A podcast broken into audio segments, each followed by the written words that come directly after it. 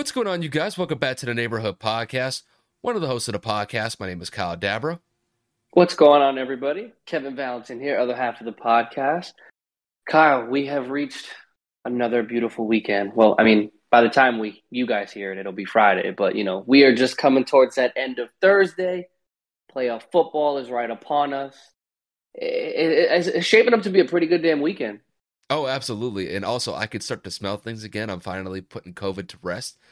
And um, it's actually kind of nice to be able to smell things again. Taste thing, that's still kind of working itself out. But uh, at least I am able to smell like some foods and like spices and seasonings and stuff once again. So that's definitely nice going into the weekend. But yeah, on top of that, bro, we've got an action packed weekend coming up in the NFL. We got all the wild card games to go through, and then we also have some NBA topics to hit.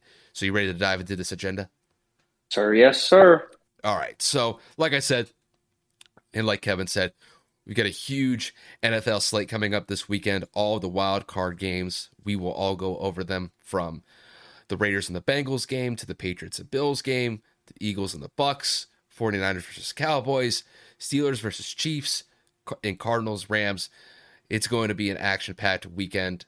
Um, we'll get into all those games individually um, as we start to go into our segments. Um, as far as the NBA topics go, uh, we're going to mostly keep it to uh, two topics. Uh, we're going to talk about the Cam Reddish trade to the New York Knicks. Uh, we'll talk about the impact that that trade will have for the Knicks for the rest of the season. And we'll also kind of go over some injuries to some major uh, players in the NBA, specifically Damian Lillard and Paul George. Uh, Damian Lillard is probably going to be out for the rest of the season uh, after he undergoes abdominal surgery. And Paul George is currently dealing with an elbow issue that could potentially sideline him for the rest of the season as well. We'll talk about just with those respective players and the teams that they play on, specifically relating to the Portland Trailblazers and the Los Angeles Clippers. We'll talk about whether or not that their playoff chances are effectively over with both of those superstars on their respective teams possibly being out for the rest of the season. So pretty much that's the episode that we have for you guys. Um, let's not waste any more time. Let's dive into the NFL wildcard games first. And the first one that we're going to go into is going to be the Las Vegas Raiders game and the Cincinnati Bengals matchup. So this is the four or five matchup that we have in the AFC. Um, when you look at the Raiders, uh, they were able to get into the playoffs in the last game of the year when they faced off against the Los Angeles Chargers, and probably one of the most action packed, one of the most action packed games that we've seen throughout the entirety of the season. They were able to, get into the playoffs on a game winning field goal in overtime over the Chargers. Uh, when you look at the Bengals, though, the Bengals are the AFC North Divisional champs. Um, they are the four seed. They are the home team in this matchup. And really, when you look at these teams as a whole, really it's been because both the quarterbacks have been playing phenomenal the last few weeks.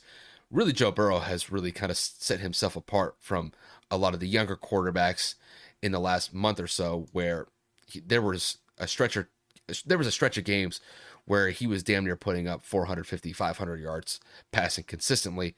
And really, that's kind of where we're going to go uh, for this game in particular. So, Kevin, this question to you. When you look at the play of Derek Carr and Joe Burrow, which quarterback do you favor in this matchup with the Raiders going up against the Bengals? So let it be noted, this is both of their first playoff appearances. Obviously, Joe was a rookie last year and missed a couple of games with his ACL injury. Derek, however, has been in the league for five years. He led the Raiders to a postseason berth, but he unfortunately broke his leg against the Indianapolis Colts a few short weeks right before they entered the playoffs. So he technically has not actually made a postseason appearance. So that's first on the agenda in terms of what I think is going to be pivotal. So playoff experience is huge here. Um, it's going to be in Cincinnati. It is January. It's going to be 28 degrees. The Raiders are used to playing in California weather and now indoor weather in Vegas. So, and as you know, indoor weather is perfection. So this is going to be a challenge for both teams.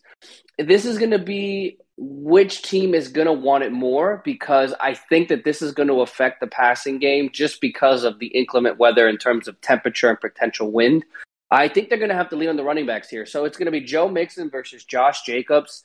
And, you know, what defense is going to be able to make a stop? Joe Burrow obviously ended the year on an absolute hot note, uh, annihilating the Ravens both times when they played. Um, the connection between him, Ja'Marr Chase, Tee Higgins, and Tyler Boyd really took uh, the next step as the season came to an end. But Derek Carr in that offense really, really, really found its stride late in games to kind of seal and you know seal their fate in terms of a playoff berth. He is the clutch quarterback that you want leading your team down the field with two minutes or less. He's the guy you want in the locker room leading a team uh, in a postseason run like they're in right now. So I think this is going to be a really good game. I'm going to actually take the Bengals because one, they're home, and two, because I just think the offensive firepower that the Bengals provide is going to be something that I don't believe that the Raiders are going to be able to keep up with. The Raiders play most of their games from behind or in the fourth quarter, should I say the Bengals are a team that put points on the board throughout the entireness of the game, and I think if they get ahead by enough, I don't know if uh, if Vegas is going to be able to overcome that. And of course, with the running back situation, with Joe Mixon being um, a top five running back this season in terms of yardage and total yards from scrimmage, I think that they'll be able to pad that lead and drain that clock. And obviously, the uh, the Bengals defense has been slept on this year, and they have found a way to get some takeaways and pressure the quarterback. So I'll take the Bengals for sure. I mean, when I look at the quarterback matchup, to me, it's fairly simple. I have to favor Joe Burrow in this matchup. And that's despite the fact that Derek Carr is the more experienced quarterback in this matchup. It's just that from what I've seen in this year, particularly, I got to favor Joe. And here's why. So when you look at Joe from his second year performance, I mean, the guy had 34 touchdowns to 14 interceptions. When I look at Derek Carr, Derek Carr had 23 touchdowns to 14 interceptions. So they both throw the same number of interceptions. It's just that Joe had Derek beat by 11 touchdowns, even though that Derek did throw for 200 more yards than Joe did. But Joe put up putting up 4,600 yards in his second season. I think is definitely worthy of a mention, just because I think Joe had a phenomenal end to his season really the last month or so, he was absolutely phenomenal. Now, when you look at Derek Carr, though, he was a big reason to why they were able to win that last game of the year against the Chargers that gave him that playoff spot. And I thought in that game, I think Derek played phenomenal. It's just that Derek's been inconsistent at times this year. And I think it's really kind of indicative of really the roller coaster ride that Vegas has been on the entire year. I mean, Jon Gruden gets canned about halfway through the season. You have the whole Henry Ruggs situation where he kills somebody while driving under the influence. You had the Damon Arnette situation where he was, you know, going on Instagram Live and posting guns and threatening people. And despite all of those obstacles that the Raiders faced throughout the season, they were able to overcome them and get a playoff spot. But I don't think it's going to be enough against the Bengals in this one. I think the Bengals are the better team offensively. They've been humming for the last month or so, despite the last game of the year. That was kind of a non sequitur as far as I'm concerned. Really, the rise of Joe Burrow in his second year, I think, has been monumental for Cincinnati's success this year. And really, the connection that he was able to establish with Ja'Marr Chase, building off of the relationship that they had from LSU, I think it's been a wonderful pairing through the first year of the chemistry that they've been able to build. Also, Joe building off of the uh, chemistry that he had from Tee Higgins last year, Tyler Boyd as well. I think really just that unit as a whole, it's phenomenal, and I think it's going to improve over time. And I think this is definitely going to be a good test for the Bengals, as really this is kind of their first playoff test with Joe at the helm, and really a lot of these younger guys this is really kind of a chance for them to show what a lot of these NFL playoff teams, um, what they can show to those, you know, t- those top tier playoff teams moving forward. You know, as far as the game's concerned, um, I've got the Bengals winning this one. I'm going to say it's going to be a relatively closer game than I think some people are expecting. I think it is going to be a one possession game when it's all said and done. But I'm going to go with Cincinnati. I'm going to go with the young kid and Joe Burrow in this one. I think I think Joe's going to have a relatively good day, you know, probably 250, 300 yards passing, two or three touchdowns. And I think he's going to limit his turnovers. I think they beat Vegas by this one by the score of, I'm going to say like 27 to 20. Um, it's going to be a close game. It's going to be a good game, in my opinion. but the Bengals are going to come out on top, in my opinion. Yeah, obviously, with both of them being it being their first playoff game, we're obviously kind of spitballing in the dark. We have no track history to go off of, so we will see if the playoff nerve gets to either of them. And God willing, our predictions are right because you guys know if you follow the podcast, our predictions are pretty ass. So yeah, I mean, we, we we do our best to to try to predict these games as best as we can, and it, a lot of times, like Kevin and I are pretty, we're pretty confident in our picks when we make them. It's just whether they actually turn out to be that way is entirely different for some odd reason. But bro, that's why they play the game. So, um, I mean, we both picked the Bengals on this one, and uh, knowing our history, penciling the Raiders to win that game. It's just kind of how I see it. But you know, we'll see how it goes. But it should be a fun matchup between both the uh, the Raiders and the Bengals. I think it's probably one of the more slept on playoff performances uh, that we're going to see um, this upcoming weekend. But uh, with that said, we're going to transition into the next playoff game that we have on the slate, and that is going to be the New England Patriots going up against the Buffalo Bills. So the Patriots are back in the playoffs once again after they had a subpar year last year with Cam Newton at the helm. Uh, Mac Jones and Bill Belichick were able to lead the team back into playoff positioning with a wild card spot, and they will be going up against the Buffalo Bills, who are returning to the, to the playoffs once again. They made it all the way to the AFC Championship game last year, where they unfortunately lost to the Kansas City Chiefs one game before the Super Bowl. Now, this is going to be a battle in Buffalo, and there's really kind of no other way to say it. It is going to be really cold in this matchup where the projected temperature around kickoff time is going to be around four to five degrees. So to say that it's frigid is kind of an understatement going into this game. So weather will definitely have an impact in this game.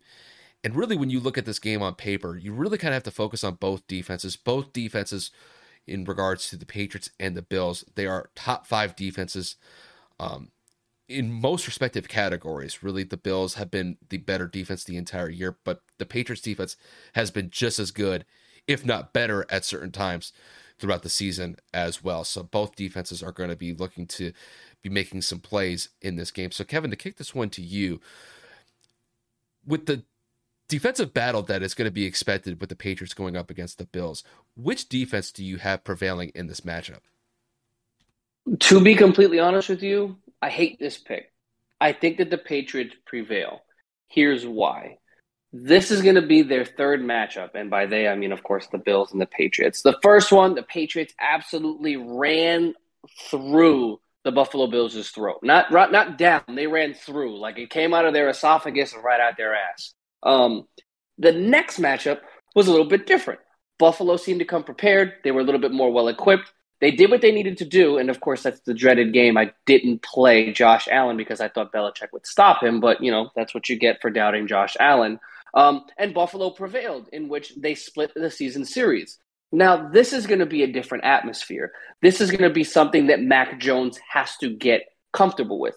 This is going to be in a game like this where you have to leverage running the football. I think that Mac Jones is going to find a way to keep Josh Allen, or excuse me, keep, well, yeah, keep Josh Allen in that offense off the field.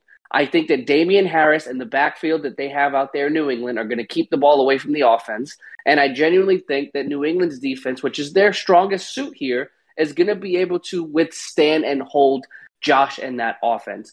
To me, Buffalo is a little bit questionable. They ended the year in a four game win streak. Yes, they won the division. Yes. But New England was right behind them, literally by a game. I think that there were a couple of games where New England let games get away from them. Obviously, the Colts game in particular, in which they kind of had that full resurgence and comeback.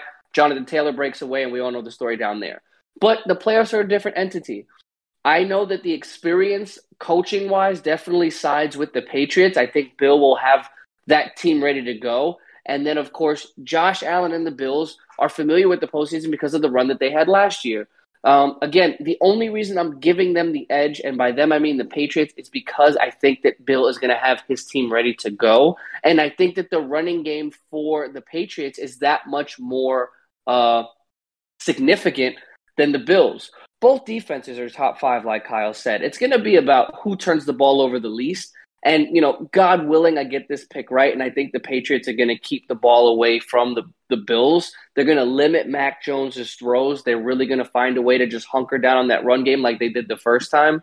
And with it being four degrees, it's going to be a tough game for both teams, even though they're used to playing in frigid temperatures. So I'm going to go with the upset here. I'm going to take the New England Patriots, and I'm going to say that Buffalo folds and their kind of up and down season comes to an end. This is a tricky one for me because pretty much my pick is based on the weather. Because with it being four degrees potentially at kickoff time, I'm actually going to favor New England in this one. Now, had the temperature been in like the mid 20s or low 30s going into this game, I'd probably favor Buffalo just because when they went to New England and it was favorable as far as the weather was concerned, Buffalo marched effectively up and down the field against New England's defense throughout the entirety of that matchup in New England. But with the temperature being so low, or in literally the single digits and probably the wind chills and probably the negatives. I think it's going to have a negative impact more profoundly on the Bills than it will the Patriots because we've seen this before. When the Patriots played the Bills in Buffalo the first time this year, Buffalo's offense was definitely hindered by the weather conditions at play in that matchup. I mean, in that game in particular, the wind was a factor.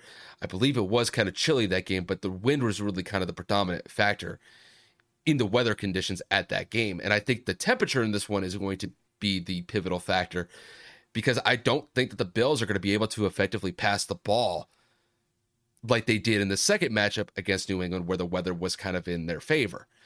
And that's why I'm kind of favor New England's defense over the Bills' defense in this one because I think the Patriots defense is going to be able to stymie that Bills offense, like you mentioned, Kevin. And I think they're going to be able to get some sort of pass rush on Josh Allen. Now, Matthew Judon has had a pretty solid season in his first season with New England. And I do think that he's going to make his presence known by getting to Josh Allen a few times in that game. And I think they're going to be able to force him into some uncomfortable throws. And I think New England can get some turnovers potentially if they're able to do that consistently. And when I look at Buffalo's defense, Buffalo's defense definitely has it's really really one of the most well-rounded units from top to bottom in the league. But this team has been shown to have some weaknesses in the run game. And really I think New England's going to run the ball pretty effectively against Buffalo's defense. I don't know if they're going to run the ball 45 times like they did in the first matchup, but I could see New England running the ball possibly 25 to 30 times, splitting carries between Damien Harris and Rhamondre Stevenson. I think Mac Jones may have a, a more pivotal uh, impact or a sizable impact, excuse me, than he did in the first game where the Patriots and the Bills played. But I do think there's going to be an emphasis on team defense and running the football effectively just because the weather is going to be that big of a factor going into this game. I think it's going to be a relatively close game from beginning to end. I think New England wins this one by like three or four points. I'm going to be honest with you. I think it's going to be a low scoring game. I'd be surprised if any team really cracks over 25 points. So I'm going to say New England wins this one by the score of like 20 to 17. I think it's going to be that close of a game. But I think the weather's going to play a huge factor. But I think New England's defense is going to prevail when it's all said and done. Yeah, I know you're uh, you're probably licking your fingers saying that uh, I picked your boys to win. So you know, take it with a grain of salt. It is what it is. Yeah, with with this one though, it really is the weather. It's very rare that we really, I really kind of base my analysis off of the weather, but with the weather being so cold in that game, I don't think really the offenses on either team are going to be that successful through the air. And the Bills' offense is primarily structured around the success of Josh Allen and his arm. And, when and his legs, quite frankly, and, and, and, and, when you, and when you take that option away from him, or if you hinder it significantly because of the weather, I think Buffalo's going to have a difficult time moving the football because Kevin, we both know they do not run the football in any way, shape, or form with Devin Singletary or Zach Moss on a consistent basis. If anything, it's like you said, Josh Allen primarily gets most of the carries on that offense. So I don't really see Buffalo making adjustment to that. I think they're going to live and die with the pass.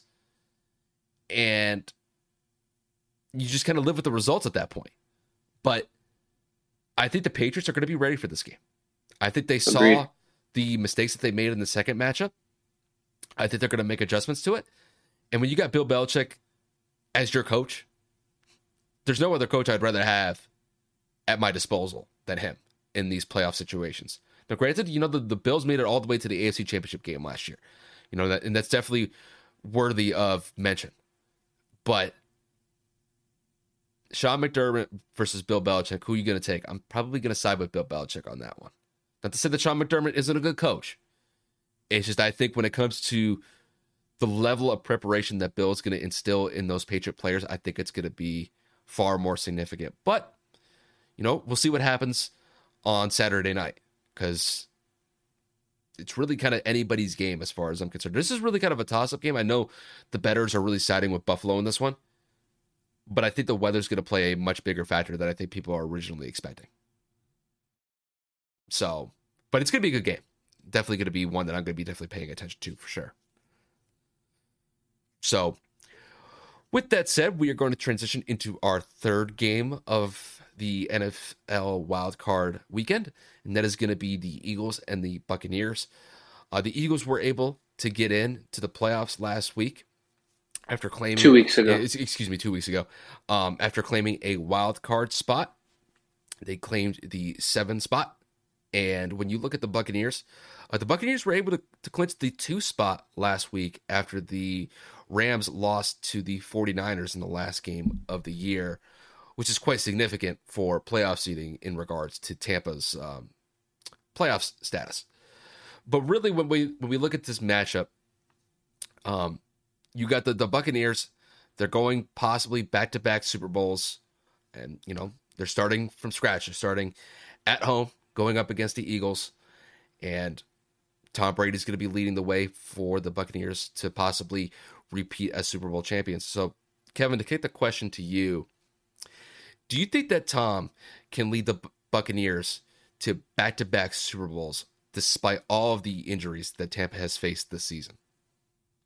So, in regards to this game, I think that this is going to be a clear cut favorite. I think Tampa Bay Buccaneers win this game handedly. Now, we know the journey that they had to go through last year being in the wild card and having to play every game away obviously favoring all of these NFC teams in which outside well, then again the majority of these teams play in domes. Dallas Arizona and LA all play inside. So I was going to say with weather conditions um, this is where Tampa would want to be the one seed because you know the the Super Bowl or excuse me the NFC has to go through Green Bay.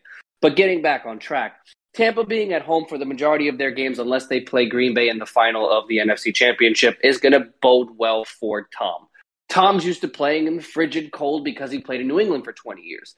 I think that Tampa is going to make a run. I think that Tampa actually falls short of an actual Super Bowl appearance, but that's neither here nor there. We're focused on the NFC wild card matchup. The Bucs are going to win this game to me, and this is why. The Eagles' offense relies upon running the football effectively. They led the league in rushing yards per game with over 160 yards. Tampa's defensive prowess, their biggest strength on defense, is stopping the run. And they've proven it every single week that they just know how to stop the run. Their passing defense might not be the greatest thing in the world. And God knows that their pass rush can get to the quarterback as well. But there's one thing that the Eagles cannot do, and that is make Jalen Hurts drop back and throw 30 plus times. We all know that he doesn't make the greatest decision, and his field vision is not the greatest either. Now, you can chalk that up to him finally now just playing a full season's worth, you can say that the Eagles' offensive weapons outside of DeVonta Smith and um, Dallas Goedert are questionable. But as a quarterback in the NFL, there are just some throws that you have to make. And through the season, you can see when it is on Jalen's shoulders to make good throws because the run game was limited at the time. He was not able to do so. So I think even despite the injuries to Tampa's offense and even some players on defense, I think that their road to repeating does begin with a victory at home. And I think that it's going to be possibly a double digit win. Now, this is my girlfriend's team. This is my girlfriend's family's team. We've been together three years. I pray that they don't chop my throat when they see this or, you know, when they hear this. But let's be honest. The Eagles defense is up and down all season as well. Tom Brady is the greatest quarterback of all time, throwing for over 5,000 yards at the age of 44. I don't really see the Eagles finding a way to get this victory, especially if Tampa is able to limit that run game. Well, I mean, I guess it's probably a good thing that you guys don't have a place yet because if she were to see this, more than likely you'd be sleeping on the couch whenever she'd see that. So, or with it, Sabo. It may, it may kind of work out in your favor in that regard. But Maybe. as far as the game is concerned, yeah, I mean, Tampa should win this game fairly convincingly. Um, but as far as the question goes, can Tom lead the Bucs back to back to back Super Bowls despite all the injuries that Tampa's sustained this year?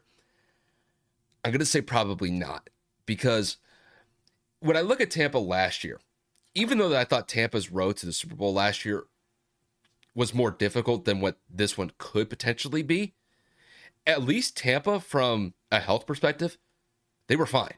Everybody was relatively healthy throughout the, that entire playoff run. And really, that's kind of the biggest thing that you have to kind of keep in mind with a lot of these teams that are trying to make a Super Bowl run really one of the best features that a team could be as far as being a possible Super Bowl team is whether or not that they were healthy throughout that playoff run. And in Tampa's case last year, they were primarily healthy. That's what gave them these big road wins last year in Washington, uh, New Orleans, and then in Green Bay in the NFC Championship game, and even in the Super Bowl as well when they had the home game in Tampa. Now, going into this season, or going into this postseason, excuse me, that is not necessarily the case. Tampa has been riddled with injuries throughout the entire year. And not just, just like one or two players. I'm talking about multiple players. And they've been out for extended periods of time as well. I mean, we've seen Carlton Davis out a couple months. We've seen Antoine Winfield Jr. miss a boatload of games. You got Chris Godwin is out for the year with the torn ACL. Antonio Brown was hurt with an ankle injury two to three months out of the season. Then he uh, departed from the Tampa uh, for the Tampa Bay Buccaneers. After, departed. yeah, after that whole Jets debacle. So, and that's only just a couple names that I've been throwing off the top of my head here.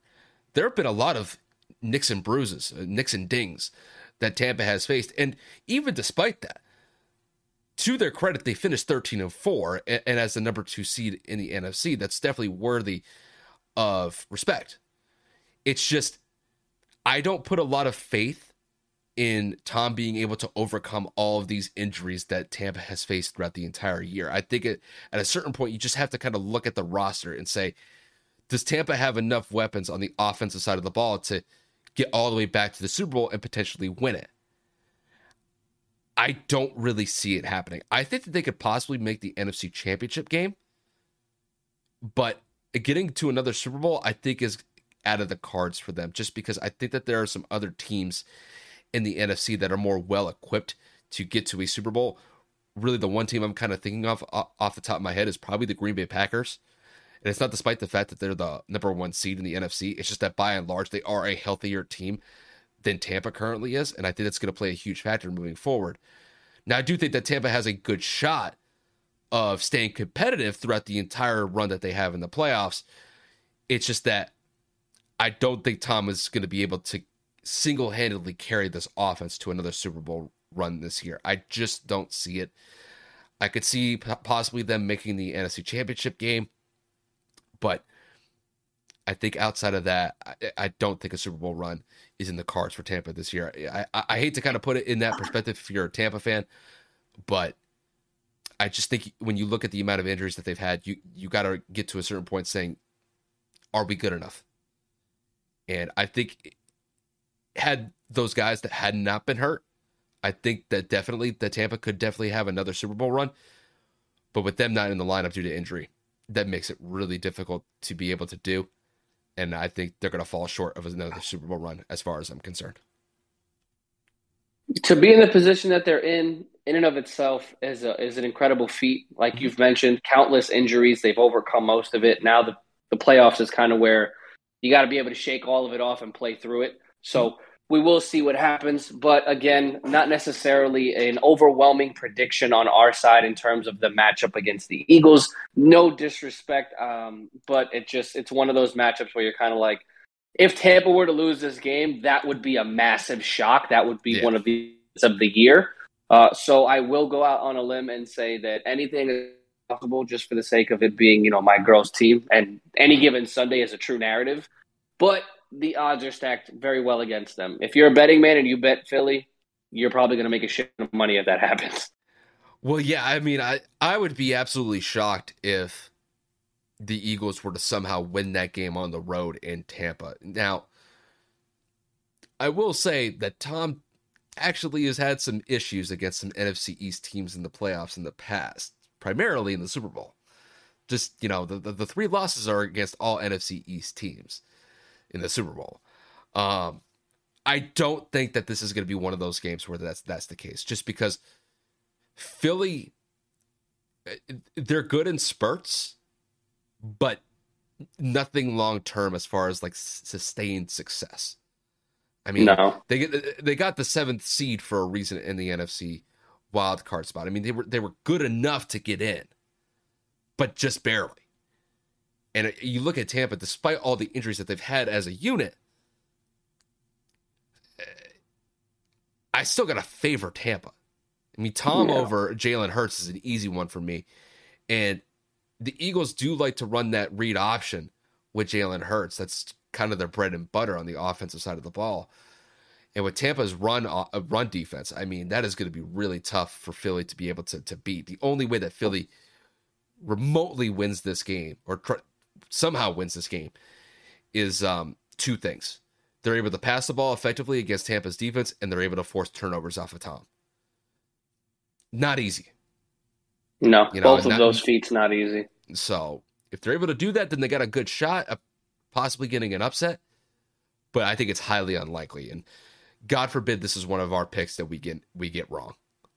I mean, really, like yeah. this is kind of one of those matchups, like where it looks so easy on paper, going into the but game. that's it but like the colts and jags it's it legit it's one of those when it comes to it who's ready more who wants it more and we're going to see what happens because we still got quite a bit of games we can kind of go on that tangent of what could happen and playing the what if game will be here all night so we do have some other games to get kind of get to yep and the next one being is going to be the San Francisco 49ers going up against the Dallas Cowboys.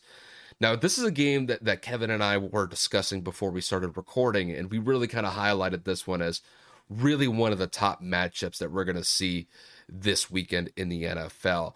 When you look at the 49ers, they had a great week 18 performance against the Rams in an overtime thriller to get into the playoffs the last game of the year. And then when you look at the Cowboys, the Cowboys have been one of the best teams in the NFL throughout the entirety of the se- uh, throughout the entirety of the year.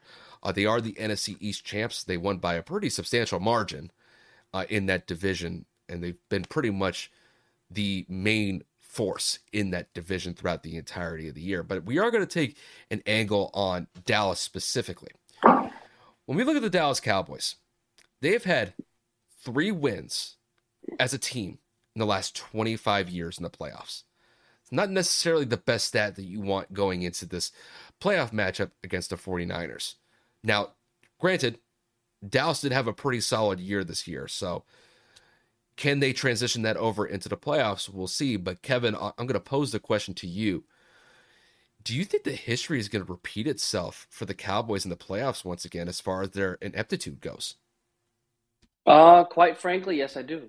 Um, no shade to any Dallas fan, but they are just historically known for choking. They just don't play very well in the postseason. They don't play well in December. Um, and it is what it is. Sadly, they haven't won that many games for a reason. Now, whether or not that's coaching or lack of personnel or whatever the case may be, the reason I believe that they're going to lose this game is because I truly and honestly think that San Francisco has made strides this half of the year, this quarter of the year, however you want to break it down, in terms of ending the season on a very high note.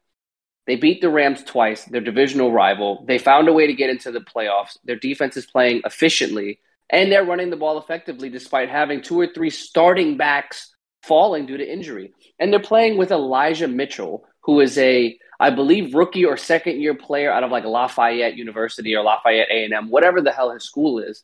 And they are finding ways to win games. Deebo Samuel is an X factor.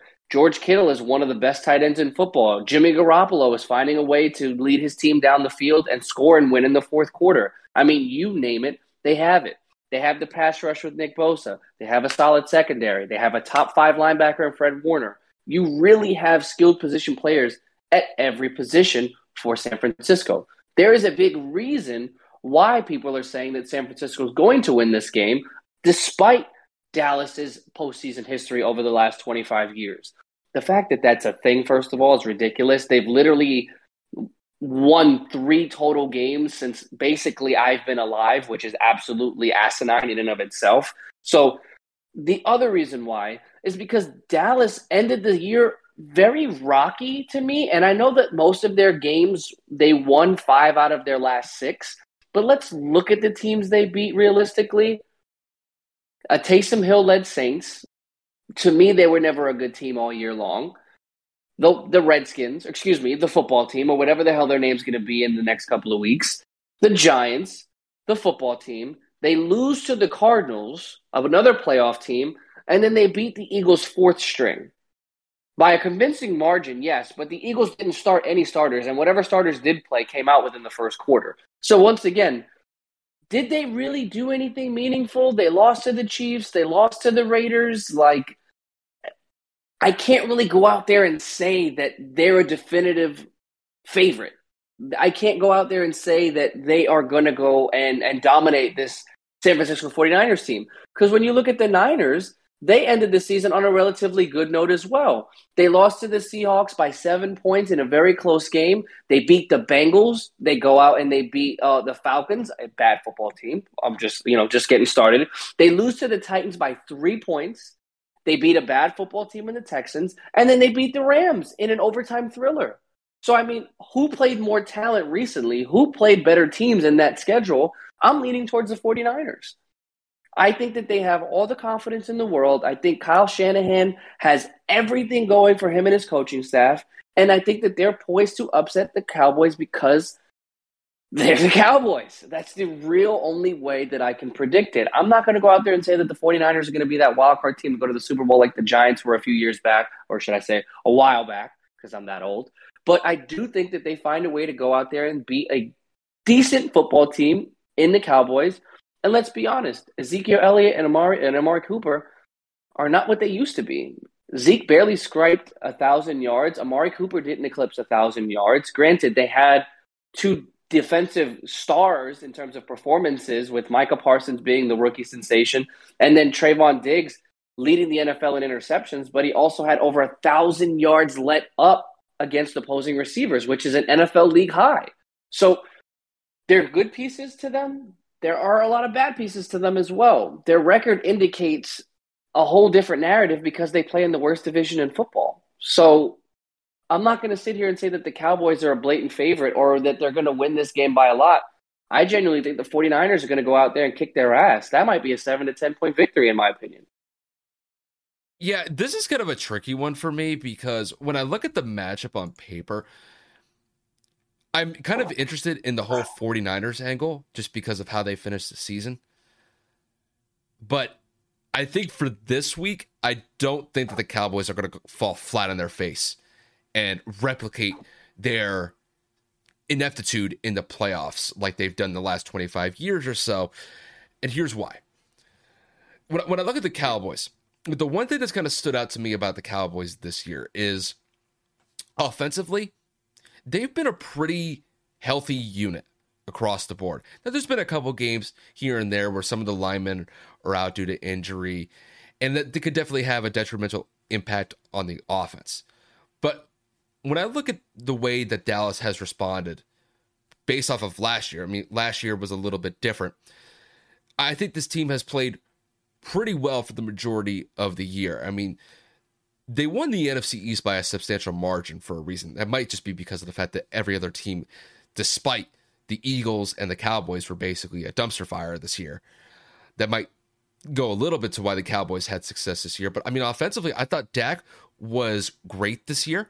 I thought the combination that Ezekiel Elliott and Tony Pollard were able to establish throughout the the majority of the year, I think it boded well for the Cowboys as an offensive unit. And then to go along with, I mean, Amari Cooper and CeeDee Lamb, really, I think CeeDee Lamb is, really that X factor for their wideouts goes because Amari Cooper, I mean, his route running is so crisp. It's so well defined as a receiver.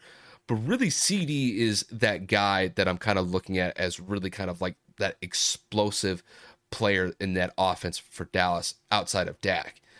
And I think it's definitely going to play a huge factor going up against the 49ers. And, and, look, the 49ers, they're a team that's coming into this game with a lot of confidence and a lot of swagger behind their back after they got that huge road win against the Rams last week, where, to be quite honest with you, granted, I know Kevin and I, we picked the 49ers to win that game, but that was a game that, you know, the Rams had a lot to play for. And despite the fact that the Rams did a lot to try to get that game for them. Uh, the 49ers were able to snatch it at the end of the game in overtime.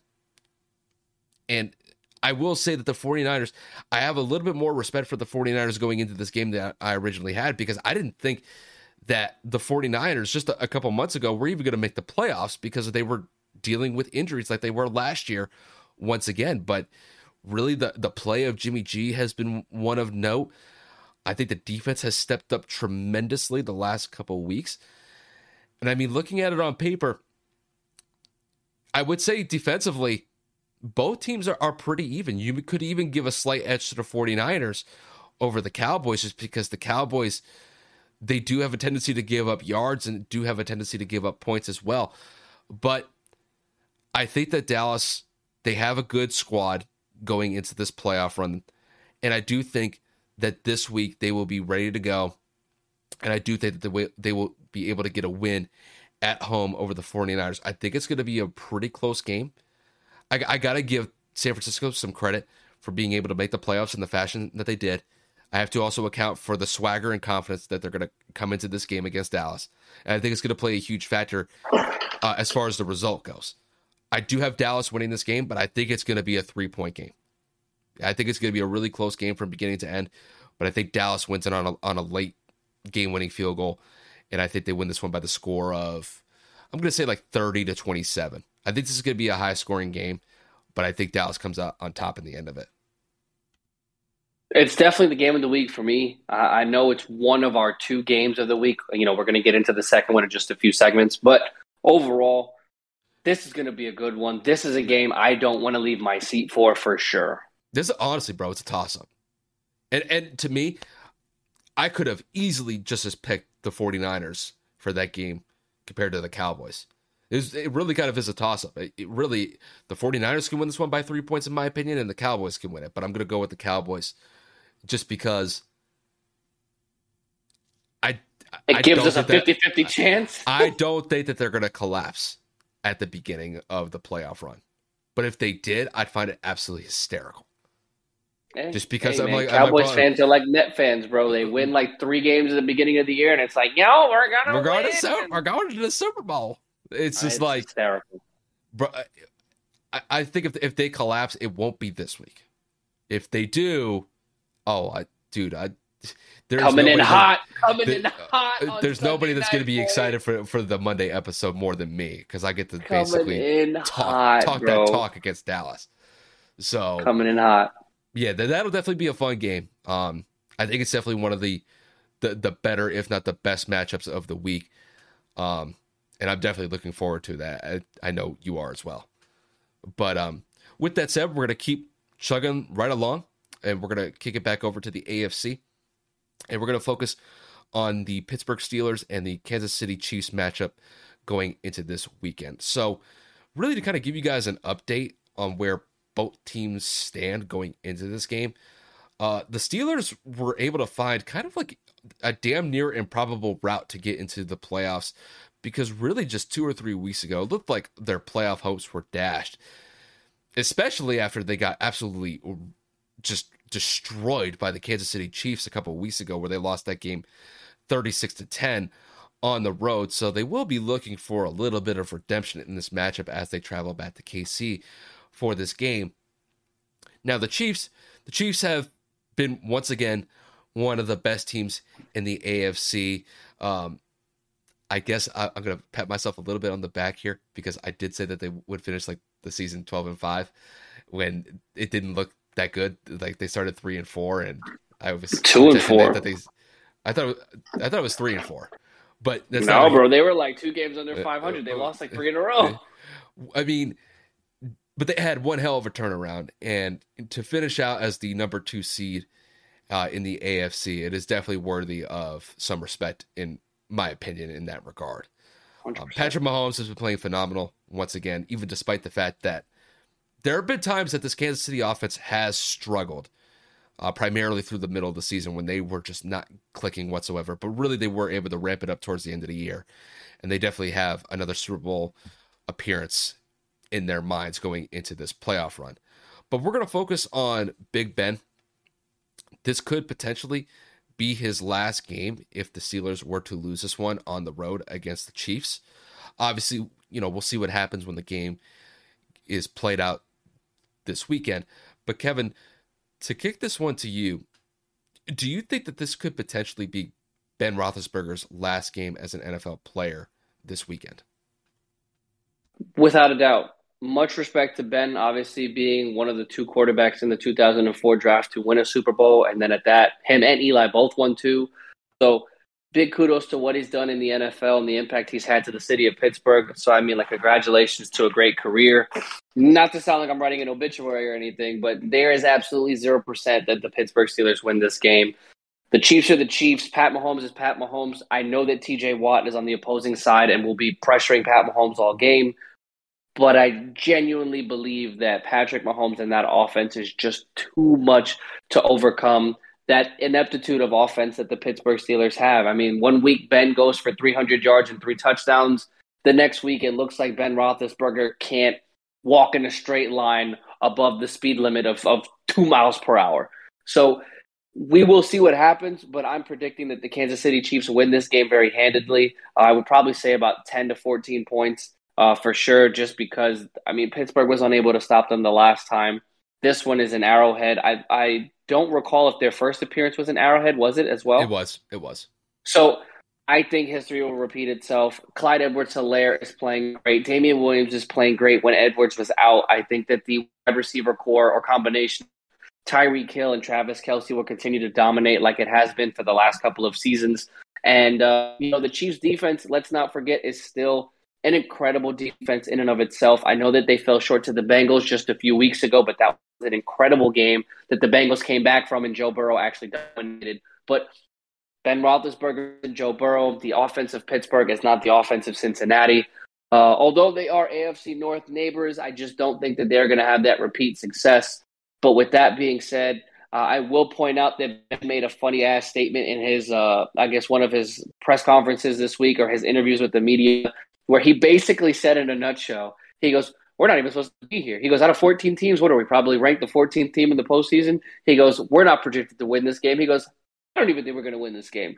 He goes, But we're going to go out there, we're going to have fun. Now, again, I'm paraphrasing. He didn't obviously it in that manner and probably didn't use those words.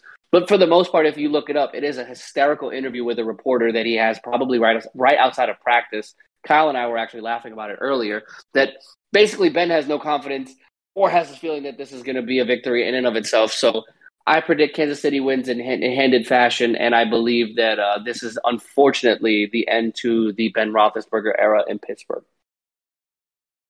It's really kind of tough to follow that, Kev. I mean, I, I think you laid it out pretty well as far as I'm concerned. But no, I'm in full agreement with you on this one.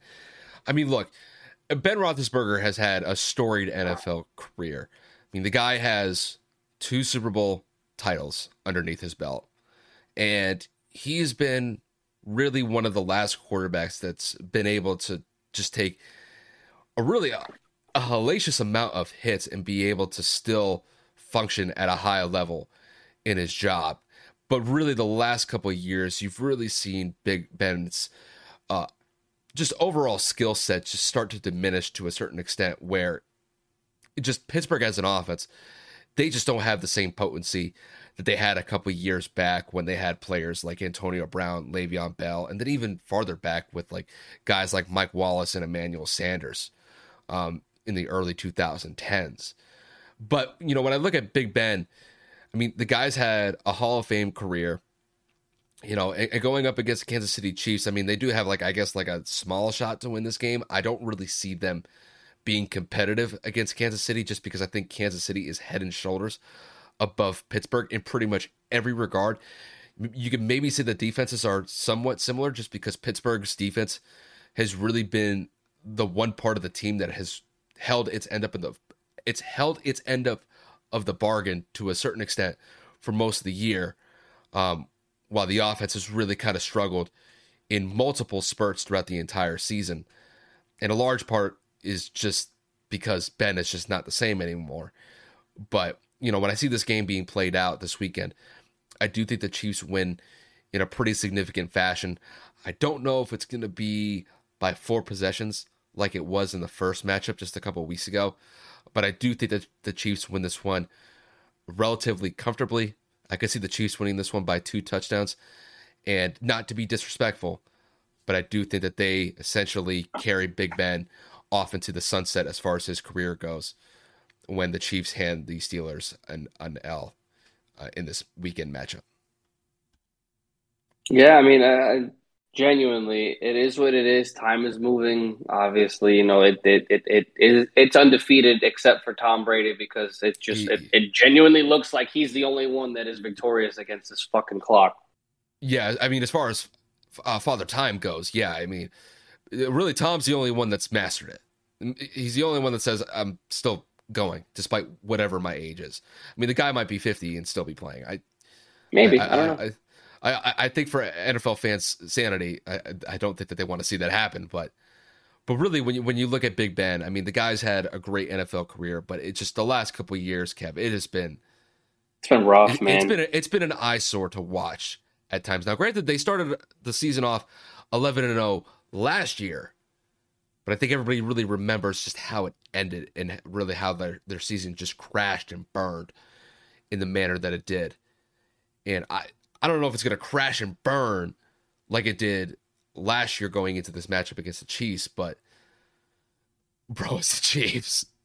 Yeah, not, it's... that is not the team you want to be going up against in your first playoff um, appearance this year. That is just not not a good situation to go into whatsoever. I think had it been the Bills or maybe even the Bengals or the Raiders, I think maybe that would have been a better uh, matchup for them. But with the Chiefs, there's not a lot of hope, bro. And I, I hate to be the pessimist in this regard with Pittsburgh, but I just don't see it with them. I'm not at com- all. I'm pretty comfortable with this pick, bro. I, I, I don't think this is going to be one of those games we look back. It's like, yeah, well, well this is a game we screwed up again. Uh, no, Definitely I, I, not. But again, any given Sunday, we know this league, it just happens, bro. It takes one off series to turn it around. It takes one offensive drive to spark a motivational like turnaround. Hey, I'm not going to say 100% there's no shot. Like I said with the Bucs, it could happen. I would probably say 99.8%. I would say the Chiefs win this game. It's the NFL playoffs, bro. We've seen crazy shit happen before. Yeah. But this one, Nah, I, I, think so either, I, I, think you could write this one in pen right now. I think the Chiefs get this one relatively easily. Don't forget our unsuccessful, you know, picks. So careful. You might write it in stone and then it ends up breaking. I, I think really the only thing that's going to be breaking is probably Big Ben's spirit when KC beats them by three touchdowns. it's really the only. Uh, uh, sorry, Ben. Uh, that was that was uncalled for. My man Kyle came with the Mortal Kombat finish him. No, but I mean, if it does come to an end for Big Ben, um, after this game, um, I know Kevin and I will will we'll probably have like our own segment when it comes to Ben's uh, NFL career coming to an end. But really, I mean, from beginning to end, um, what Ben has been able to establish uh, as far as his career goes and what he's been able to put out on the field for Pittsburgh has been nothing short of phenomenal. I mean, you take away Tom Brady or Peyton Manning, there's a very good chance that Big Ben could have possibly three or four Super Bowls just because He was that good. It's just that the competition that he was going against throughout most of his career was just a little bit better than he was. But really, yeah. Really a, a, Hall of Fame career as far as I'm concerned when it comes to Big Ben. I think that goes without saying. Absolutely. But with that said, we are going to head to our last NFL, NFL wildcard matchup of the weekend, and that is going to be the Arizona Cardinals going up against the Los Angeles Rams. We have a NFC West battle between these two teams. Once again, this will be the rubber match for both teams. Um, th- this is really kind of one of those games where Kevin and I have looked at this game and we've pretty much marked it as either like the number one or the number two uh, matchup of the entire weekend. And it really just kind of is backing that off of the fact that really through large stretches of the season, either the Cardinals or the Rams were vying for the top spot in the NFC West. And even though that the Cardinals did kind of fall off towards the end of the season after their really hot start, they are definitely a team to definitely keep an eye on going into this playoff run. Uh, the Rams, they did not finish the season the way they probably wanted to. Uh, taking that loss in the last game of the season against the San Francisco 49ers probably hurts them pretty, pretty bad, knowing that they had a, a two seed on the line and giving that up in the last week of the year was probably not what they were hoping for. But, you know, when you got Matt Stafford leading the way, it's a pretty good quarterback to go with going into the playoffs. And that's kind of the angle that we're going to take with this one going into this game. So, Kevin, when we look at this matchup, we got Kyler Murray. Excuse me. We have Kyler Murray going up against Matt Stafford. We got a young gun in Kyler who's was almost you know an MVP um, throughout this year until he faced some injuries about halfway through the season. And Matt has done a pretty solid job in his first season uh, as the quarterback for the Los Angeles Rams. So with that being said, to pose the question to you, which quarterback do you have more faith in this upcoming matchup with the Cardinals going up against the Rams? Kyler Murray or Matt Stafford? So this one's probably going to be the toughest toss up for me specifically because technically this is both of their first playoff appearances as well. Now Matt played in a playoff game in Detroit yeah, I wouldn't really consider that to be a, you know what I'm saying? I wouldn't really consider that to be much of anything just because of how bad Detroit actually lost that game. Matt Stafford hasn't been in a postseason game in a couple of years. And again, that one game was kind of atrocious. And this is Kyler's first. Both teams have had their fair share of ups and downs. Both teams have gone through their fair share of dominance in the NFL. Obviously, Arizona was 7 or 8 and 0 at one point the Rams looked to be pretty much undefeated after they beat Tampa. Um, and then, of course, the uh, Cardinals ended up whooping that ass uh, a few weeks later, if not right after that. And then the, uh, the, the Rams got their revenge a few weeks back when they beat the uh, the wow the Rams got their revenge when they beat the Cardinals a few weeks back.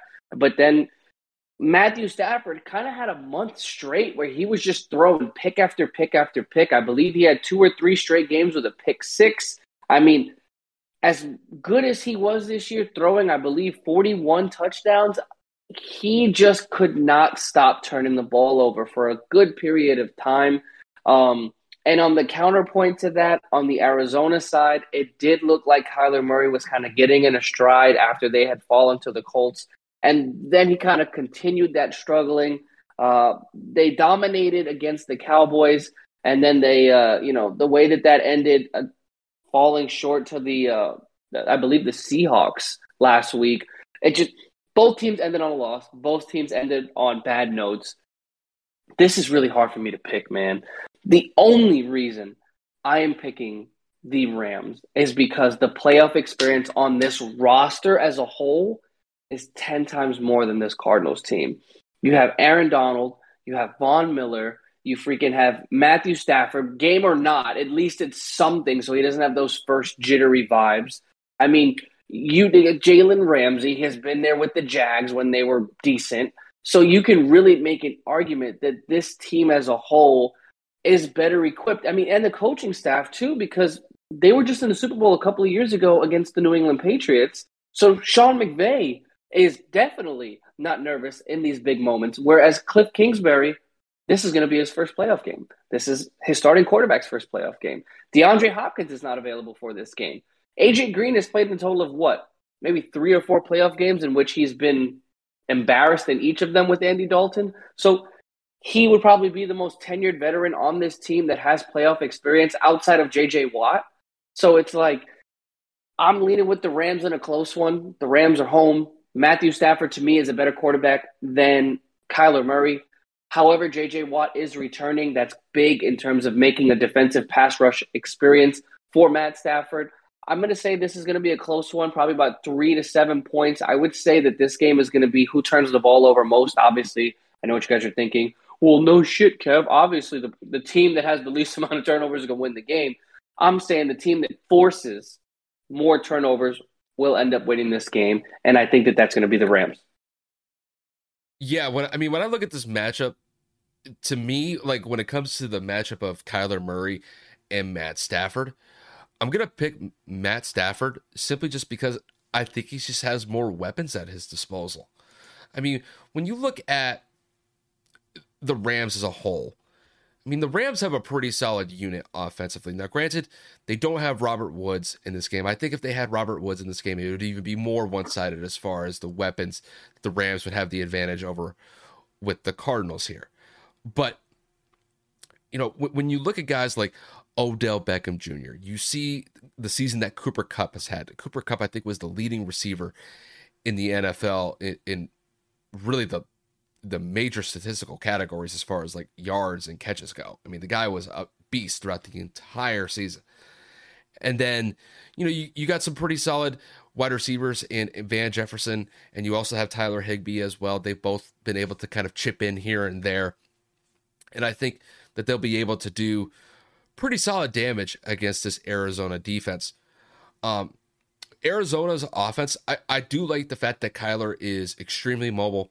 He could be able to extend plays with his feet, but not having DeAndre Hopkins in this in this game, I think it's going to be extremely detrimental to Arizona's chances.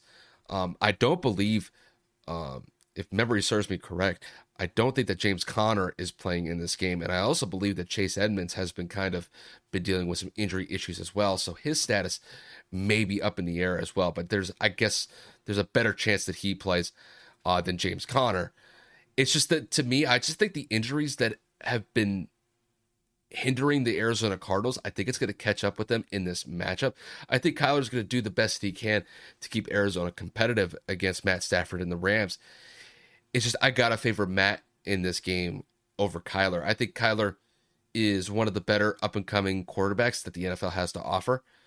But Matt does have a little bit more experience as far as just his overall career goes and I think it's going to show up in this game. I think both quarterbacks will play pretty well, but I'm going to give the edge to Matt Stafford. And I think really the performance that Matt's going to provide for the Rams, I think it's going to be infectious for the rest of the team. I think the defense is going to be firing on all cylinders. I think they're going to be able to force Kyler Murray into some bad, timely throws and possibly sack him a few times by getting constant pressure on him. And I do think that the Rams, they're able to really get those types of efforts from the offensive side of the ball and the defensive side of the ball. I think the Rams win this one in convincing fashion. I'm going to say the Rams win this one by about seven to 10 points. I think the Rams are going to win this one by the score of, I'm going to say 27 to, we'll say 27 to 17, just to kind of throw a score out there. But I do think the Rams, with the effort that Matt's going to display on the field for them, I think it's going to be enough to get them to the divisional round of the playoffs. Guys, I was actually incorrect. I just looked something up. Someone told me something told me to just double check. Matt Stafford's actually been to the playoffs three times with the Detroit Lions in 2016, 14, and 11. All of them obviously being in losses. However, he has thrown only four touchdowns and he has had three interceptions. And his completion percentage is pretty solid. Uh, combined uh, with the three games has been 63%. But I was correct in his last game it was pretty abysmal. He only had 205 yards. He had no touchdowns, no interceptions, and uh, under a 60% completion percentage. So that I, I did recall correctly that his last performance was bad, but I did forget that he had two prior appearances before. So my apologies. There was one guy that you, you did fail to mention with Arizona's playoff experience, It's one of their pass rushers. Chandler Jones. Guy's a Super Bowl champ, bro. Don't yes, sleep. Sir. Don't, don't sleep. Don't sleep. The guy's 106 career sacks, bro. It's pretty nice. Disgusting. Disgusting.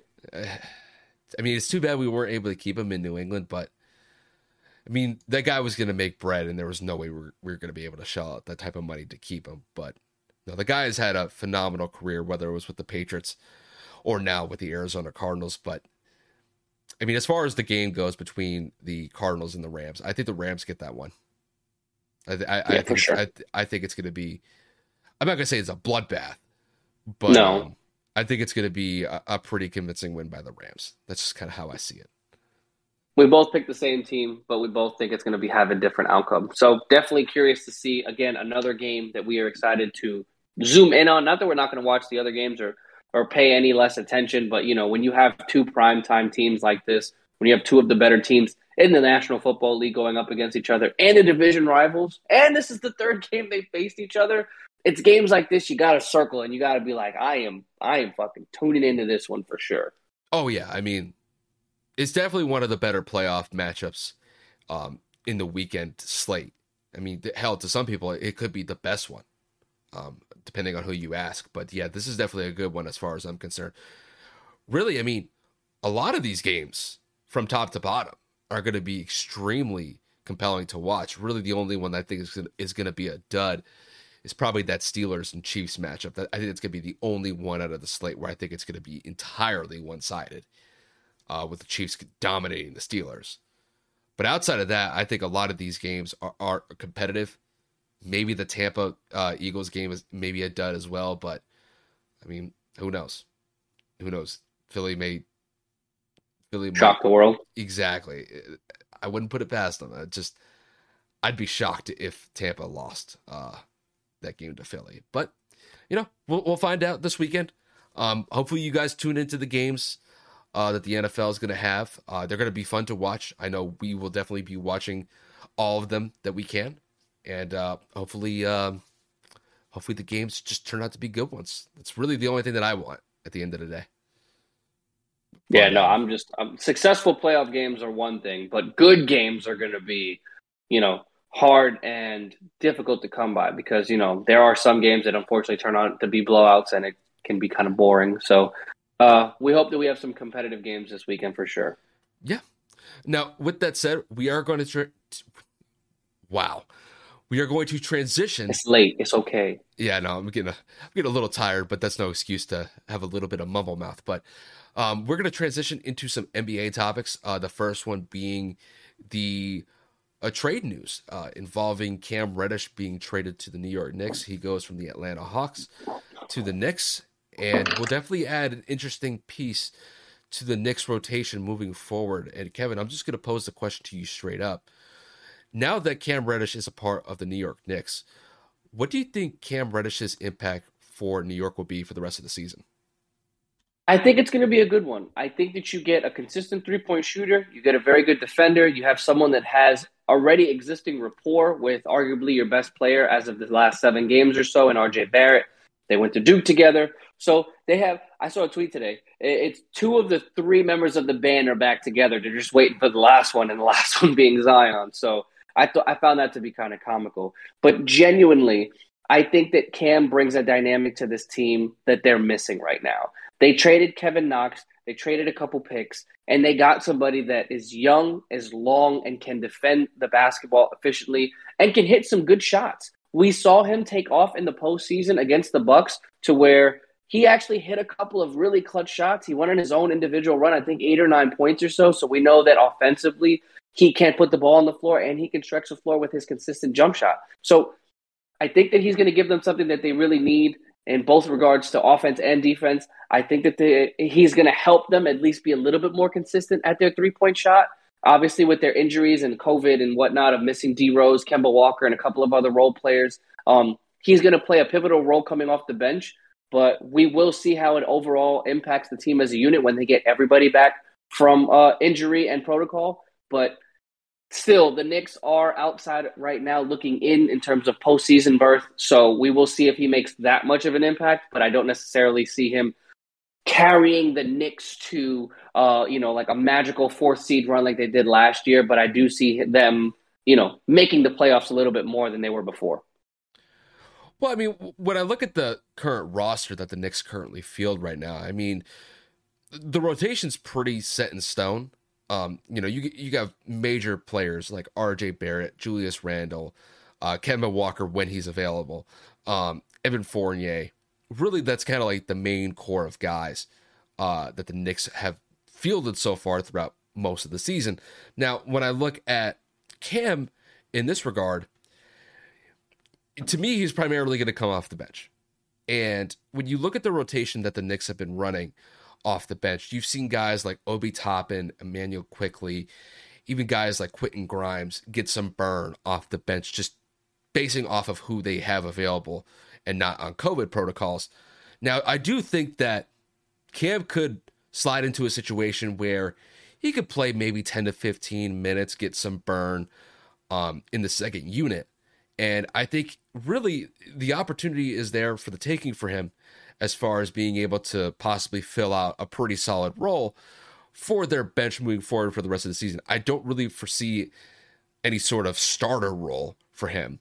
But I think if he can come off the bench, provide a quick spark, possibly getting a couple three point shots to knock down, um, maybe some runners, play some decent defense here and there, I, I think that he could definitely provide a service for the Knicks moving forward for the rest of the season. And hopefully he just stays healthy, avoids the COVID protocols. And really, you know, the opportunity for him is there to make the most of. Um, you know, playing in front of a New York crowd, there's a lot of pressure that goes along with that. Um, but I do think that Cam, if he just pays attention and makes the most of his opportunity uh, coming off the bench, I, I think he could definitely help New York try to get back into a better seed as far as their playoff positioning goes. Uh, moving forward towards the end of the season, but I do think that overall, I think it's I think it's a good move for the Knicks to shore up their bench a little bit. I think their starting rotation's pretty much set in stone. I don't think that really needs to be updated or changed in any significant significant manner. But by and large, I, I do like this move but, that the Knicks made for him. I think this is a good role player to pick up, and I think Cam will definitely uh, live up to that as long as he knocks down his shots, bro. Yeah, no, I mean, I don't see him making an immediate direct impact, but you're getting a solid NBA, not vet, but a solid player, three years in the league, averages about 25 minutes a game in his career. He's shooting a career high 38% from the three point line this season. So, I mean, he is somebody that can be that little bit of a spark off the bench. He can be somebody that is inserted into the starting lineup. God forbid there is an injury or a rest day for somebody else. He's not a scrub. He's not like a Solomon Hill, who also was packaged in this deal to the Knicks. He's not somebody that's at the end of the bench that career average wise is like five points a game and like plays 10 total minutes maybe in a week. This is somebody that can actually give them help on the defensive side where they struggle and then offensively, when they go on those droughts, the Knicks necessarily don't have consistent shooters on the outside. Um, outside of their rookie, I forget his name. Oh my God, his name is like Gallo or something like that. I'm, I'm probably butchering it because, of course, I don't have the roster in front of me. But there are players on this team that need a little bit more of an offensive attention. RJ Barrett's not the most consistent shooter in the world. Obviously, we know that Julius Randle is up and down in terms of his efficiency and percentage. Evan Fournier is a little bit of an inconsistent, streaky shooter as well. So you go and you add somebody that can become a three point specialist for you and hit those shots when you need it. I think that he's going to make a good impact on this team to help them get a couple of games. Yeah, I, think as long as he just utilizes the opportunity to the best of his abilities. You know, I, I think the guy could potentially maybe, you know, average 10 points off the bench. I mean, it's like you said, this year he's averaging about 12 points per game on about 40% shooting, correct? Yes. I mean, if he's able to maintain those numbers for the rest of the years, for the rest of the year with the Knicks, I don't think the Knicks would be necessarily mad about that type of production from him. Quentin Grimes. I said Gallo. I knew it had a G. Quentin oh, Grimes. I, Ladies and I, gentlemen, I, am so sorry. I even mentioned him in, in the analysis part. He, he got yeah, like 19, 20 minutes the other night against Dallas. He's so, playing really um, good. Yeah, I mean, but it's, you know, really the main thing is just consistency. You know, if Cam can be able to just mesh with the guys well and form, you know, just a base level of chemistry with um, the second rotation, I think it could bode well for him. So it's really just dependent on how quick he can mesh with the teammates that he has in New York right now, and hopefully just make the most of it. I mean, at the end of the day, bro, you just gotta gotta go out and ball out as best as you can. Oh yeah, gonna be interesting to see how the rest of the season plays out for the Knicks. But this next segment, unfortunately, is going to be the opposite effect. What we got, Kyle? Yeah, so this is going to be the last segment that we have for you guys. Um, we're going to focus on some injury issues that are plaguing some of some of the best NBA superstars that we currently have in the NBA.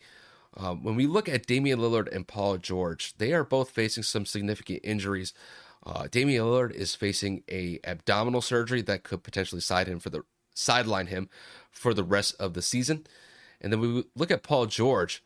Uh, Paul George has been dealing with an elbow issue of late, and potentially he could be going through surgery on that elbow that could potentially sideline him for the rest of the year as well. Uh, both the Portland Trailblazers and the Los Angeles Clippers, they have been kind of struggling um, in their both in both respective uh, for this year, and it, it would look to be that not having Damian Lillard on the Portland Trailblazers and Paul George on the Clippers would be a detrimental effect for both teams moving forward. But Kevin, I'm going to pose the question to you. With Damian Lillard and Paul George potentially being out for the rest of the season with their respective injuries, do you think both the Clippers and the Trailblazers playoff chances are essentially over with those injuries? I'm going to say 100%, especially for Portland. Portland sitting at the 10 seed, 6 and 24, 4 of 6 in their last 6, excuse me, 4 of 6 in their last 10 games. They're 2 and 13 on the road. Even with Damian Lillard on the team, they weren't necessarily the greatest. So, without their main superstar and injuries consistently plaguing their second guy in, in CJ McCollum, obviously he had the collapsed lung in December, but he's always due for another injury. Not wishing anything upon him. It just it's unfortunate that it happens. But in in uh, in Portland, I would say that their playoff chances are probably gone. It's unfortunate because I think that Chauncey Billups is a great coach. I think he's a great individual. unfortunately, it seems that there were reports earlier this year that he had lost the locker room or that people weren't happy with his methods. So, I mean, if the season actually does fall to shit, Chauncey Billups, I believe, signed a four or five year deal to be the head coach. I wouldn't be surprised if he gets the boot just because of how bad they're performing. Um, now, in the Clippers department, I don't necessarily know just because it is LA, it is a big market. Um, I don't see them necessarily tanking on purpose because they traded most of their picks to acquire Paul. So I can't see them rolling over knowing they're going to get nothing for it. They did make a couple of players available for trade outside of, of course, Terance Mann, who they said specifically they will keep out of trade talks. But supposedly Luke Kennard, Zubac, and a couple of other players that I think Kyle and I don't even know the hell they are are, are available for trade and are, are, are available to be kind of talked about to see if they can acquire some more pieces to at least make a competitive run for the postseason. Uh, I would probably say their chances are going to dwindle out towards the end of the year because they're not going to have enough depth and veteran presence to really go out there and make a staple or a statement, should I say, in the Western Conference. Obviously, you have the Lakers, the Nuggets, the Mavs, Jazz, Grizzlies, Warriors, and Suns above them at the the one through seven seeds. Behind the Clippers, you have the Timberwolves, who are literally right behind them by at least, I, I think I, I would say about it by a game. Uh, at 20 and 22, the Clippers are 21 and 22. Um, yeah, man, I, I don't necessarily have a lot of faith in them to make the playoffs. The only way I see them making the playoffs is if the 9 through 12 seed just completely shit the bed and just completely kind of like just fall out of the playoff hopes uh, out of their own stupidity or failure to succeed. So to answer your question, I think both teams' playoff chances are out of here. Really kind of hard to combat that, but I mean, with the way that I see it, I don't really see a viable route for either team to make the playoffs. So, you know, let's take the uh, the Portland Trailblazers for a second. With Damian Lillard dealing with this abdominal issue that's possibly going to sideline him for the rest of the year, I don't see a lot of hope for this team to begin with. I mean, it's been kind of well stated that Portland's been kind of going through it this year, even despite the fact that you know, they got Chauncey Bill, they got Chauncey Billups as their head coach to try to remedy the situation from them not making significant strides in their playoff opportunities. And now you have the situation where Damian Lillard, who's by far and away their best player, is going to be out for potentially the rest of the year. I just don't see any sort of way that Portland's going to be able to make a 180, go, get to a 500 or an above 500 record, and be a formidable force in the Western Conference when it comes to the playoffs. I don't really see that. I mean, if Dame were to stay around, I think that team would tread water at best. I mean, even when he was there, Portland was struggling mightily. Now that he's not going to be there for for potentially the rest of the year, I don't think it's going to happen with them. And then when it comes to the Clippers, in regards to Paul George, kind of a similar situation. I mean, the Clippers are a little bit more competitive uh, than the Trailblazers are, but you know, Paul George not going to be in the lineup for the next couple months as he recovers from that elbow issue. Is it really a situation that Kawhi should even go back to? Because, I mean, as far as this year, I'm not saying like he gets traded in this offseason. I'm just saying for this season, it would seem like Kawhi really wouldn't have a lot to gain if he were to come back and not have Paul George as his running mate there to be able to get a solid playoff run from that. Now, I mean, if Paul George wasn't hurt, I would definitely say that Kawhi should make a return and definitely try to get a playoff run w- uh, with PG alongside him. But with PG going to be out for the next couple months, possibly the rest of the year with this elbow issue, I don't really see a way that the Clippers are going to be able to maintain the position that they're at right now, which is at the the bottom end of the current playoff seeding with Paul George out for the rest of the year potentially. I mean, if if I'm Kawhi with Paul George out for possibly the rest of the year, I just scrap this year. Um, come back next year, hundred percent ready to go alongside Paul George. You know, maybe try to bring in some veterans uh, to bolster the roster alongside them. But to me, it, looks like a lost cause for not only the Clippers, but it looks like a lost cause for the Trailblazers as well. And I mean, as far as their playoff chances go, I would say that the Clippers have a better chance to make the playoffs than the Trailblazers do. But there's a very good chance that both teams miss it just because when you don't have your best players ready to go because of injury, really makes that tough to be able to get into the playoffs. And I think there's a very good chance that both teams could miss the playoffs. But if I had to say one team could get in over the other, the Clippers could definitely get in over the Trailblazers. That's how I see it. It, it is just a sad thing. Injuries just happen, especially when you see it happen to superstars. Not to belittle anybody else in the NBA or in sports, but when you see the the main focal points of these teams kind of fall apart, obviously, like you had mentioned, Kawhi's already out. Now Paul's out, so it's kind of like you look at it like, well, you know, do we just do we fucking scrap it? Like, do we risk bringing our our megastar back? Do we risk trading anything else that we don't have? I mean, you want to trade the washing machine because of how much they traded to acquire Paul George. So I don't know what's going to happen in LA. Obviously, Portland it's a, is its own entity and its own unfortunate situation because Dame has reportedly not been happy. Of course, the rumors all offseason of him getting traded. You know, the way that I see it, um, you know, when, when it comes to the, the Trailblazers, um, it just doesn't seem like this team is going anywhere significant um, moving forward. I, I, I just don't see it.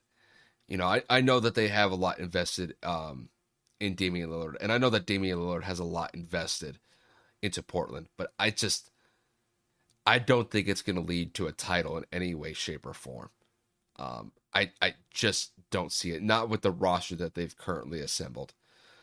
It's just not going to happen. Uh, now with the Clippers, the Clippers definitely have a more viable team.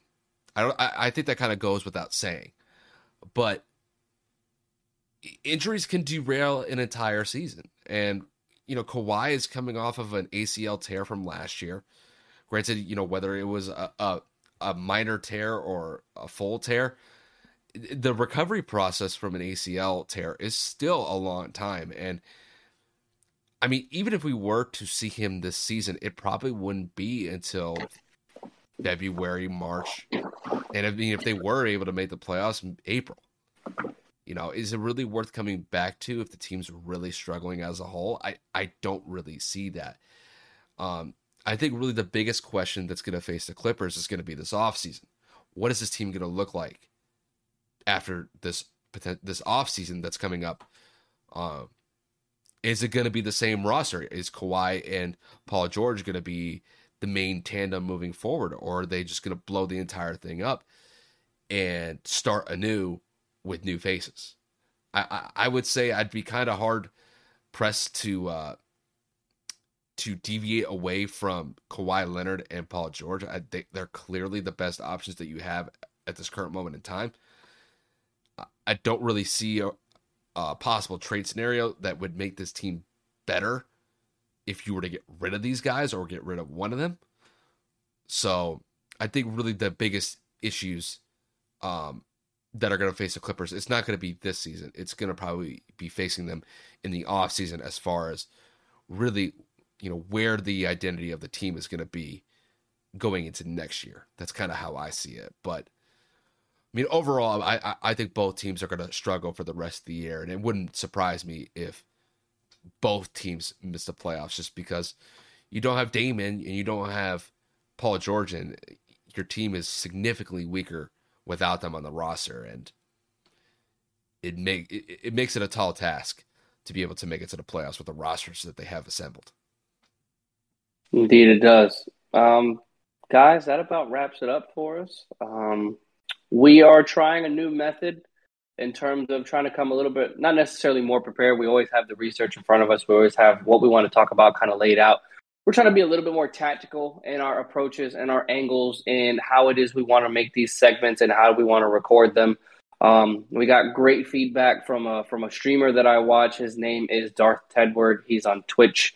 Uh, he's on TikTok whatever it is, however you want to follow him. Uh, he gave me some one-on-one advice in one of his streams where he took a, a, look at Kyle and I's page and kind of gave us some feedback on how we can improve. And he really sat there and kind of explained what it is we need to work on. And, and you know, uh, coming from myself and, you know, being a hard worker, and I know Kyle appreciates any feedback that we can get, especially someone who's been in this space a little bit longer than us. Um, we're, we're open and, and willing to take any advice we can get. So we have made this announcement multiple times with improvements and whatnot coming between audio, light, and all these different things, but we've never really mentioned processes improving.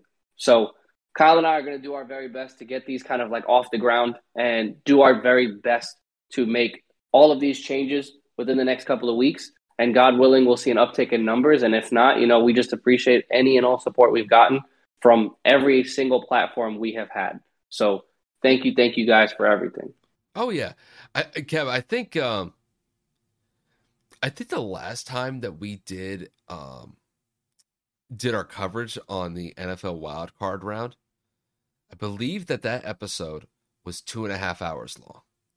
If I if memory serves me correct, I'd had to kind of go back into the archives and, and figure it out. But I mean, the fact that we were able to get through the entire NFL wild card slate and the NBA topics that we had in under an hour and a half, I think is, you know, it's kind of crazy. Pretty big. that we were able to be a little bit more efficient, you know, in this go around than we were last year. I think that definitely shows uh significant like improvement as far as just making the episode uh more efficient as far as when it comes to this NFL wild card round. So that kind of give ourselves a little pat in the back on that. So yeah, but, um, even if you guys aren't available to see it or noticed, you know, for whatever reason, not an insult, you know, might be just some new people, but overall, I mean, like Kyle said, from last year to this year, strides, and we're just going to continue to make those strides every week.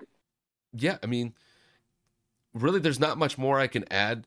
Um, just appreciate you guys tuning in, whether you guys were listening to us on the audio platforms like Spotify or Apple Podcast, or if you were watching us on YouTube. Uh, we definitely appreciate the support. If you were watching us on YouTube, don't be uh, afraid to give us a like, give us a subscribe, any sort of support that we can give for the channel.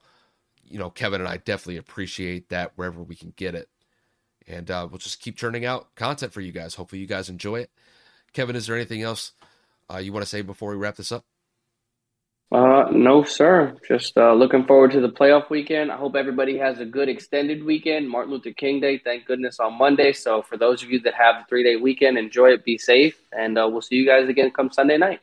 Yes, sir. With that said, you know, take it easy, you guys, and we'll see you guys later. Miles, are you ready to record our promo for season two of the Wanna Bet podcast? David, have you ever seen a grown man naked? Miles, we're not here to quote lines from Airplane. We're here to tell people that season two starts August 18th.